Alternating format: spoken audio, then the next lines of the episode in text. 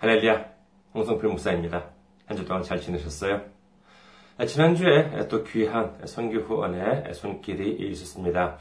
어, 먼저 주현수님께서 섬겨 주셨고요. 그 다음에 이진묵님께서 또 귀하게 선교 후원의 손길로 섬겨 주셨습니다. 감사합니다. 하나님의 놀라운 축복과 은혜가 함께 하시기를 주님의 이름으로 축원드립니다.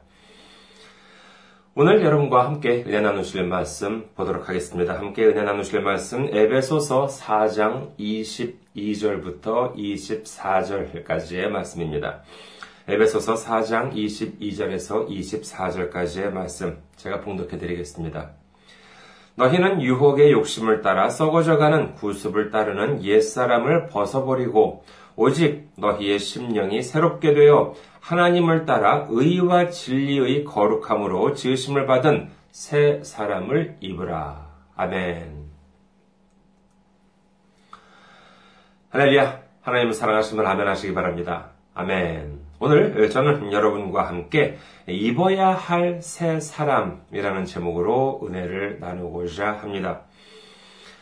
그렇게도 추웠던 겨울이 갔나 했더니 조금 있으니까 화려한 꽃들이 만발을 합니다. 참 일본에 있는 벚꽃들은 참 아름답습니다. 그랬더니 이제 조금 있으니까 무슨 여름이라도 된 것처럼 따뜻해지고 그랬지요. 이럴 때일수록 건강, 건강 관리를 잘 하셔야 되겠습니다. 길가에 폈던 벚꽃이 조금 지나면 이제 서서히 파란 잎새가 나옵니다. 그런 모습 음, 보면 여러분 어떠세요? 어, 좀 아름다우십니까? 벚꽃은 분홍빛으로 화려한 색상을 자랑할 벚꽃이 분홍빛으로 아주 화려한 색상을 자랑할 때는 매우 아름답습니다만 여기 잎사귀가 나오기 시작해서 서로 섞이면은 글쎄요 뭐 물론 견해의 차이는 있겠습니다만은 제가 보기에는 솔직히 좀 아름답지가 않아 보여요. 오히려 좀 지저분해 보입니다. 이게 꽤 오랫동안 사실 좀 이해가 안 갔습니다. 제가 분홍색도 좋아하고 초록색도 좋아합니다. 분홍색 꽃잎과 초록색 잎사귀, 얼마나 잘 어울리는 배색이겠습니까? 그런데 이게 섞이니까 영 보기가 안 좋아요. 그래서 저는 또 제가 마음이 좀 이렇게 깨끗하지 못해서 그런가 하는 생각을 해보기도 했습니다. 그래서 얼마 전에 에, 아마도 저보다는 마음이 좀 깨끗하리라 아, 짐작이 되는 에, 제 집사람한테 물어봤습니다. 나는 벚꽃도 좋아하고 이 나뭇잎도 좋아하는데 이 벚꽃과 나뭇잎이 같이 이렇게 달려 있는 거 보면 어떻게 보이냐라고 물어봤습니다. 에, 그랬더니 자기도 지저분해 보인다는 거예요. 이 대답을 듣고요 참 얼마나 제 마음에 위안이 되었는지 모릅니다. 그렇다면요, 왜 이렇게 지저분해 보이는 것일까요? 잘 생각해보니까는요, 이해가 갔습니다. 이에 대한 결론을 말씀드리기 전에 조금 다른 이야기를 해볼까 합니다. 우리에게는 돌아갈 집이 있고, 그 다음에 옷장에는 입을 옷이 몇 벌이나 들어 있습니다. 참 이것만으로도 감사한 일이지요. 이 세상에는요, 집이 없어서 길가나 지하도 같은 곳에서 잠을 자는 분들도 상당히 많이 계십니다. 이는 한국이나 아, 정말 일본 모두 마찬가지라고 할 수 있겠습니다. 이분들에 대한 이야기를 들으면 참 가슴이 아플 때가 아, 많습니다. 여름에는 더위를 피하기 위해, 겨울에는 추위를 피하기 위해서 어려움이 많으시겠지요. 네, 그런데 간혹 보면은요, 이분들이 여름철에 동사를 당한다고 합니다. 동사, 아, 그러니까 사람의 체온이 떨어져서 사망한다는 것이지요. 목숨을 잃는 것이지요. 겨울에 그렇다면 뭐 그나마 이해가 갑니다면은 어떻게 여름에 동사를 당할 수가 있을까요?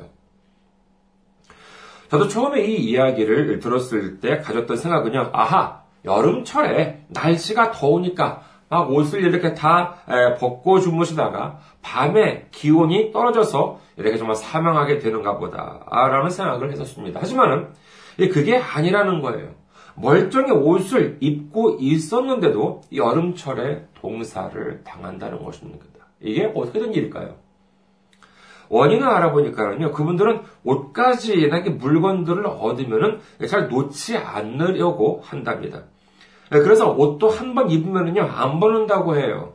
네, 그러다 보니 비가 올 때도 옷을 입은 채로 비를 맞게 되는데 비가 그친 후에도 이 옷을 안 벗는다면 어떻게 되겠습니까?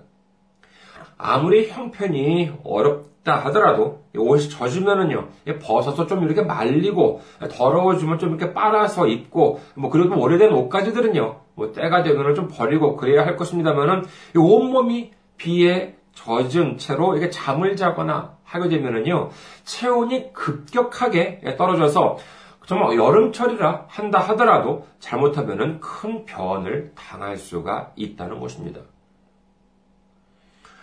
앞서 말씀드렸던 이 벚나무에 대해서 생각해 보겠습니다. 분홍색과 초록색. 참잘 맞을 것 같지만은요, 지저분해 보이는 이유. 예, 그것은 아마도 이 버리지 못했기 때문이 아닐까 때가 되었는데 버려야 될 때도 버려야 될 때가 되었는데도 불구하고 버리지 못했기 때문이 아닐까 하는 것이지요. 분홍빛 벚꽃도 예쁘고 초록빛 잎사귀도 보기에 참 시원하게 합니다만 한쪽을 버리지 못하고 다른 쪽을 더하게 되니까 결국 지저분하게 된다는 것입니다. 물론 견해의 차이는 있습니다. 이 벚꽃이나 나무 잎에 대해서는 그렇다는 것이지요. 새로운 것이 들어오면은 옛 것은 어떻게 해야 합니까? 그렇죠. 버려야죠. 그런데 가끔 우리는요, 이 버리는 것을 잘 못할 때가 있는 것 같습니다. 우리 생활에 있어서 보다 나은 삶을 살기를 원한다면은, 물론 무엇을 얻어야 한다든지, 아니면 무엇을 사야 한다, 이런 것을 생각하는 것도 중요합니다만은요, 반대로 무엇을 버려야 하는가 하는 것은 어쩌면은 훨씬 더 중요하지 않을까 합니다. 생각해 보십시오. 예를 들어서 뭐 쓰던 냉장고가 고장 났어요. 예, 그래서 새 것을 샀습니다. 그러면 쓰던 냉장고는 어떻게 해야 돼요? 예, 버려야죠. 그것도 고장이 났는데 그걸 계속 가지고 있어봐야 뭘 하겠습니까? 뭐 꼭 버리지 않는다 하더라도 뭐 누가 수리해서 쓰겠다고 하면 그 사람을 준다거나 아니면 고물상한테 판다거나 어떻든 간에 바깥으로 내보내야, 내보내야 할 것 아니겠습니까? 그래서 계속 가지고 있다고 생각해 보십시오. 밥솥도 세탁기도 텔레비전도 자동차도 망가져서 이제 움직이지도 않습니다. 그래서 새 것을 샀어요. 예, 그런데도 옛날 쓰던 것을 아깝다면서 예, 그러면서 고치지도 않고 계속 가지고 있다면 집이 어떻게 되겠습니까? 엉망진창이 되겠지요. 이런 상황에서 아무리 잘 살아보려고 해봤자 될 리가 없지 않겠습니까? 좀 더 극단적인 말씀을 들어볼까요? 예를 들어서요, 스시, 초밥, 여러분 좋아하십니까? 생선 초밥, 아니면은, 예, 일본의 또 고급 음식이라고 한다면 또 이제, 예, 장어 요리를 할 수 있겠죠. 장어 요리, 아니면 스시를 먹었습니다. 예, 비싸서 웬만해서는 잘 못 먹잖아요. 그런데 어쩌다가 그걸 먹게 되었어요. 참 아주 맛있게 잘 먹었습니다. 하지만은, 그렇다고, 오, 와, 오랜만에 모처럼 먹은 아주 맛있는 스시나 장어가 아깝다면서 화장실에 안 간다고 생각해 보십시오. 먹긴 아주 잘 먹습니다. 뭐 양식, 일식, 중식, 한식 막 주는 대로 다 먹었어요. 그런데 화장실에 안 갑니다. 그럼 몸이 어떻게 되겠습니까? 그러면서 건강하게 살겠대요? 그건 불가능한 일이지요. 심해지면 생명에까지 지장이 생길 수 있는 노릇입니다. 새 것을 얻으면 옛 것을 버려야 하는 것입니다. 오늘 본문 말씀을 다시 한번 보도록 하겠습니다. 에베소서 4장 22절부터 24절 말씀입니다. 에베소서 4장 22절에서 24절 말씀. 너희는 유혹의 욕심을 따라 썩어져가는 구습을 따르는 옛사람을 벗어버리고 오직 너희의 심령이 새롭게 되어 하나님을 따라 의와 진리의 거룩함으로 지으심을 받은 새 사람을 입으라. 우리는 하나님을 따라 의와 진리의 거룩함으로 지으심을 받은 새 사람을 입으라 라고 이렇게 성경은 말씀하고 계십니다. 그럼 이를 위해서 어떻게 하라고 말씀하고 계십니까? 그렇죠. 새 사람을 입기 위해서 바로 옛 사람을 벗어버리라는 것입니다. 그 옛사람이라고 하는 것은 어떻다고 합니까? 옛사람이라고 하는 것은 유혹의 욕심을 따라 썩어져가는 구습을 따르는 것. 그것이 바로 옛사람이라고 한다는 것이지요. 유혹의 욕심을 따라 썩어져가는 구습, 이것이 무엇입니까? 내 욕심을 따라서 유혹의 일이 흔들리고 저리 비틀거리고 하면서 살아가는 그 인생을 말하는 것이죠. 욕심과 유혹, 사실 이렇게 말을 하면은요, 네, 여러분께서는 어떻습니까? 에이, 나 그렇게 욕심 많은 사람 아니에요. 유혹이요? 아니, 뭐, 별로 뭐 유혹 같은 걸 당하지도 않아요. 이렇게 마치 무슨 자신과 무관한 것처럼 생각이 되십니까? 사실 한국이나 일본 뉴스를 보십시오. 안 좋은 내용에 관한 것은 모두가 다 이 욕심과 유혹에 관한 것이었습니다. 돈에 관한 욕심과 유혹, 이성에 관한 욕심과 유혹, 권력에 대한 욕심과 유혹, 여기에 휘말리고 휩쓸리다 보면 어느새 모두가 다 썩어져 간다는 것입니다. 20세기 최고의 천재라고 하면은 너무나도 유명한 아인슈타인을 꼽을 수가 있겠지요. 그가 남긴 유명한 말 중에 다음과 같은 말이 있습니다. 영어 원문으로 말씀드리는 건뭐 생략을 할게요. 이것을 우리말로 번역하면 이렇습니다. 정신질환. 그것은 같은 일을 계속해서 되풀이하면서 다른 결과를 기대하는 것이다. 이것이야말로 정신질환이다. 라고 하는 것입니다. 같은 것을 계속 되풀이하면서 다른 결과를 기대하는 것. 어디 한번 쉬운 예를 들어볼까요? 어떤 음식을 하는데 소금을 넣었습니다. 그랬더니 맛이 아주 없어졌어요. 근데 다음에 똑같은 요리를 하는데 또 소금을 넣었어요. 예, 그랬더니 역시 맛이 없어졌습니다. 근데 이 사람이 또 다음에도 할 때, 또 다음에 할 때 똑같은 요리를 하는데 또 소금을 넣어요. 결과는 어떻게 돼요? 역시 똑같이 맛이 없어지겠지요. 그래서 그걸 보고 있던 사람이 묻습니다. 아니, 맛이 없어지는 걸 알면서 왜 소금을 또 넣느냐고. 그러니까 이 사람이 이렇게 얘기하더래요. 아니, 뭐 언젠간 맛이 있어지지 않을까 해서요. 만약에 이렇게 대답하는 사람이 있다면 어떻겠습니까? 예, 그야말로 문제가 심각하죠. 정신 질환입니다. 같은 일을 계속해서 되풀이하면서 다른 결과를 기대하는 것, 이것이 정신질환이라고 했습니다만은요. 이 한국에서는 이를 좀 더 이렇게 확장 해석해서 번역을 해 놓았더라고요. 이걸 어떻게 했냐면은요. 어제와 같은 오늘을 살면서 달라진 내일을 꿈꾸지 말라. 참 멋진 해석입니다. 어제 했던 것, 그제 했던 것과 똑같이 오늘도 하면서 새로운 내일을 꿈꾸지 말라는 것입니다. 계속해서 반복적으로 똑같은 일을 되풀이하면서 하루하루를 사는데 어떻게 새로운 내일이 일어날 수 있겠습니까? 그건 그러한 것을 기대한다면 그야말로 정신 질환이라고 할 수 있겠지요. 우리가 새 사람을 입으나 안 입으나 상관없다고 한다면 괜찮습니다. 그대로 사십시오. 그러나 우리는 반드시 어떻게 해야 돼요? 예, 새 사람을 입어야 하는 것입니다. 그리고 이것은 우리의 권리가 아니라 우리의 의무인 것입니다. 예수님을 믿는 우리가 구원을 받고 하나님 나라에 들어가려면요, 반드시 이 새 사람을 입어야 합니다.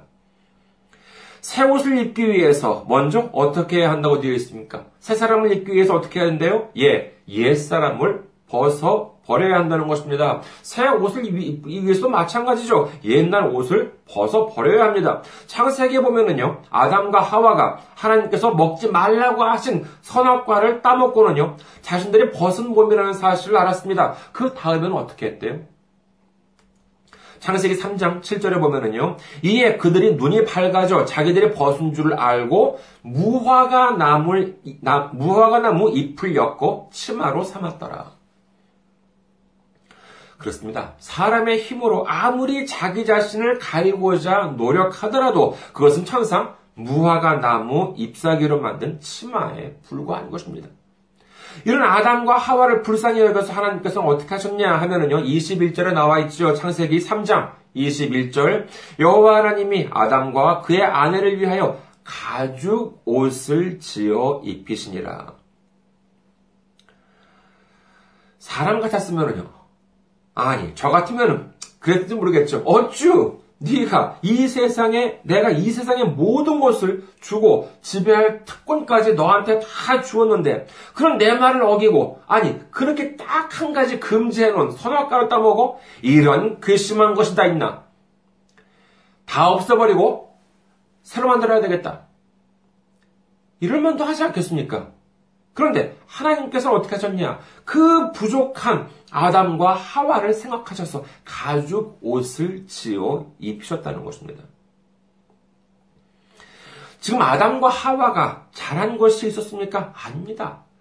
잘한 것은 고사하고요. 모든 것을 허락하고 주신 모든 것을 허락하시고 모든 것을 주신 모든 축복을 주신 하나님의 명을 거역한다는 그런 어마어마한 죄를 지었을 뿐이었습니다. 그리고 그 명을 어기면 반드시 죽는다라고까지 하나님께서는 말씀하셨어요. 하지만 그럼에도 불구하고 이를 어겼습니다. 그러면 죽어도 할 말이 없는 건 아니겠습니까? 미리 말씀을 다 해놓고 이를 어기면 반드시 정령 죽는다라고 말씀을 하셨는데도 불구하고 이걸 어겼잖아요. 그러면 무슨 변명의 여지가 있겠습니까? 하지만 하나님께서는 어떻게 해줬습니까?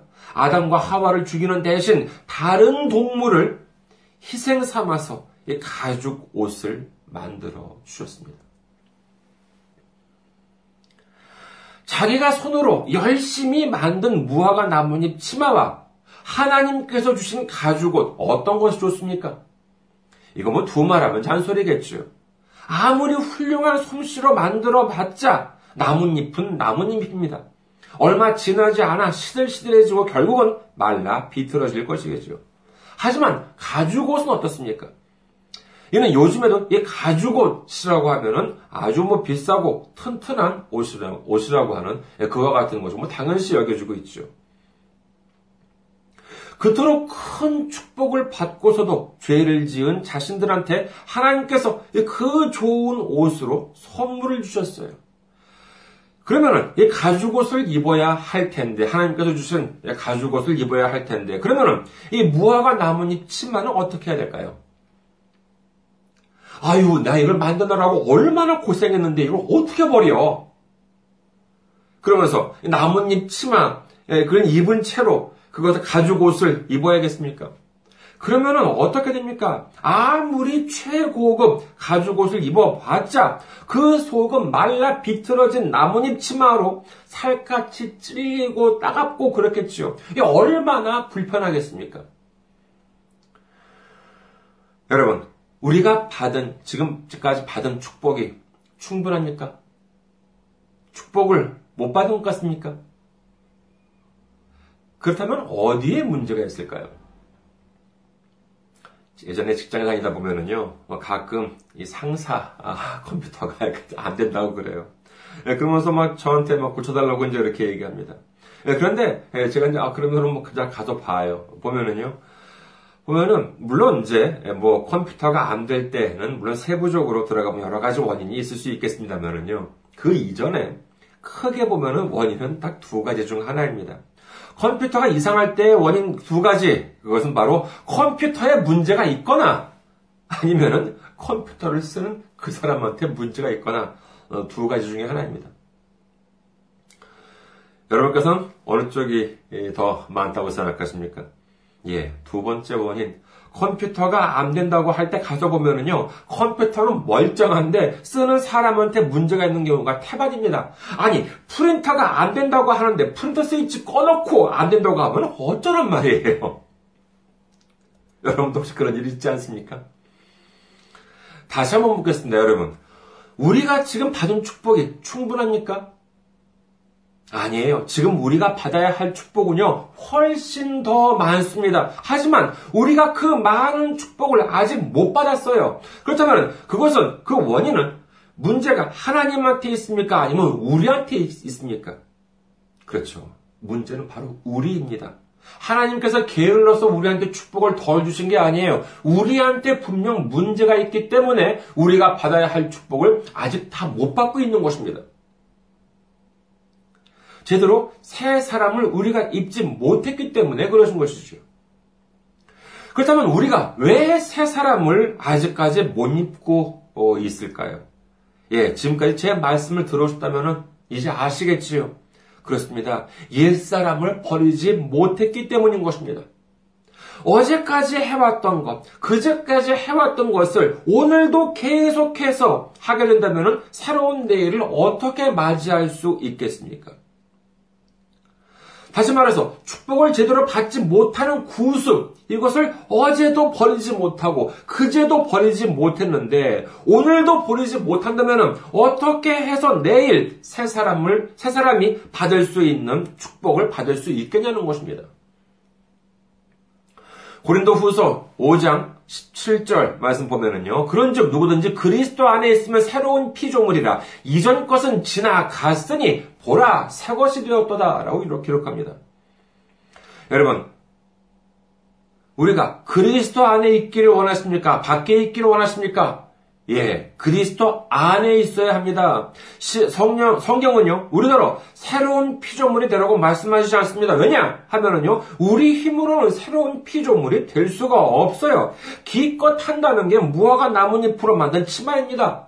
정말로 훌륭한 솜씨, 뛰어난 능력을 가지고 있어 봐야 훌륭하고 뛰어난 무화과 나뭇잎 치마밖에는 만들 수가 없어요. 이것이 바로 우리 인간의 한계인 것입니다.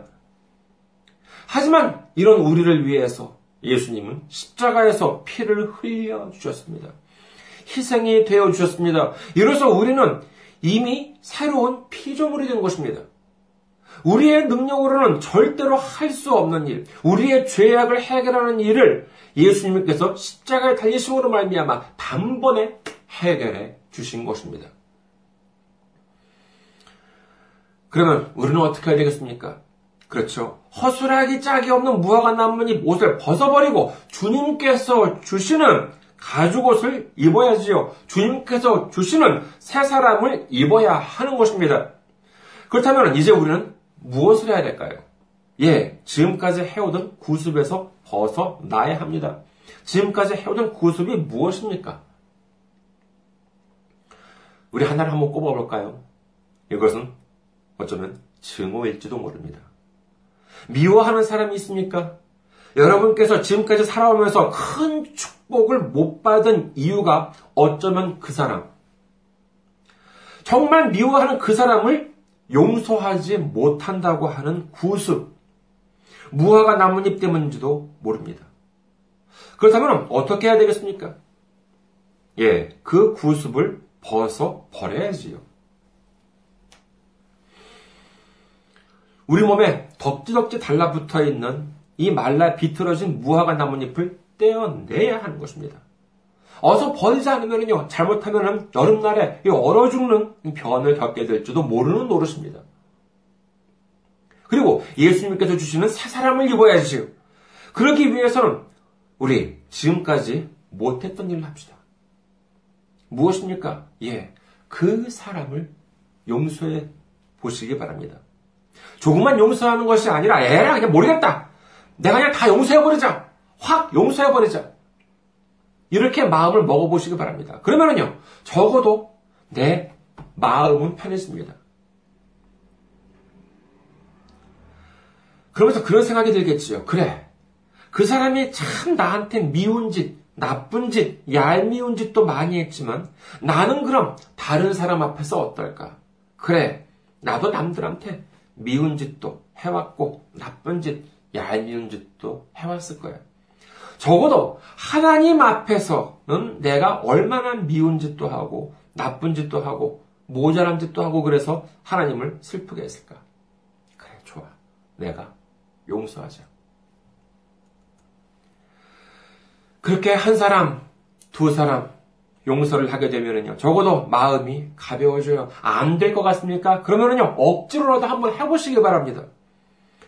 그러면 내 마음 안에 평안이 찾아옵니다. 감사가 나옵니다. 내 주변에서요, 나를 미워하는 사람을 없애는 방법은 내가 미워하는 사람을 없애버리면 됩니다. 그러면 내게 있어서 적이 없어집니다. 그러면 어떻게 돼요? 이웃을 사랑하게 되겠죠. 이웃을 사랑하게 되면 어떻게 되겠습니까? 이제 복음이 전파됩니다. 이것이야말로 천국의 기쁜 소식 아니겠습니까? 우리는 이제 유혹의 욕심을 따라 썩어져가는 구습을 따르는 옛사람을 벗어 버려야 합니다. 그리고 하나님을 따라 의와 진리의 거룩함으로 지으심을 받은 새 사람을 입어야 합니다. 이제 새 사람을 입고 큰 축복을 받는, 정말 지금까지 받지 못했던 축복까지도 모두 받는 우리 모두가 되시기를 주님의 이름으로 축원합니다. 감사합니다. 한 주 동안 승리하시고 건강한 모습으로 다음 주에 뵙겠습니다.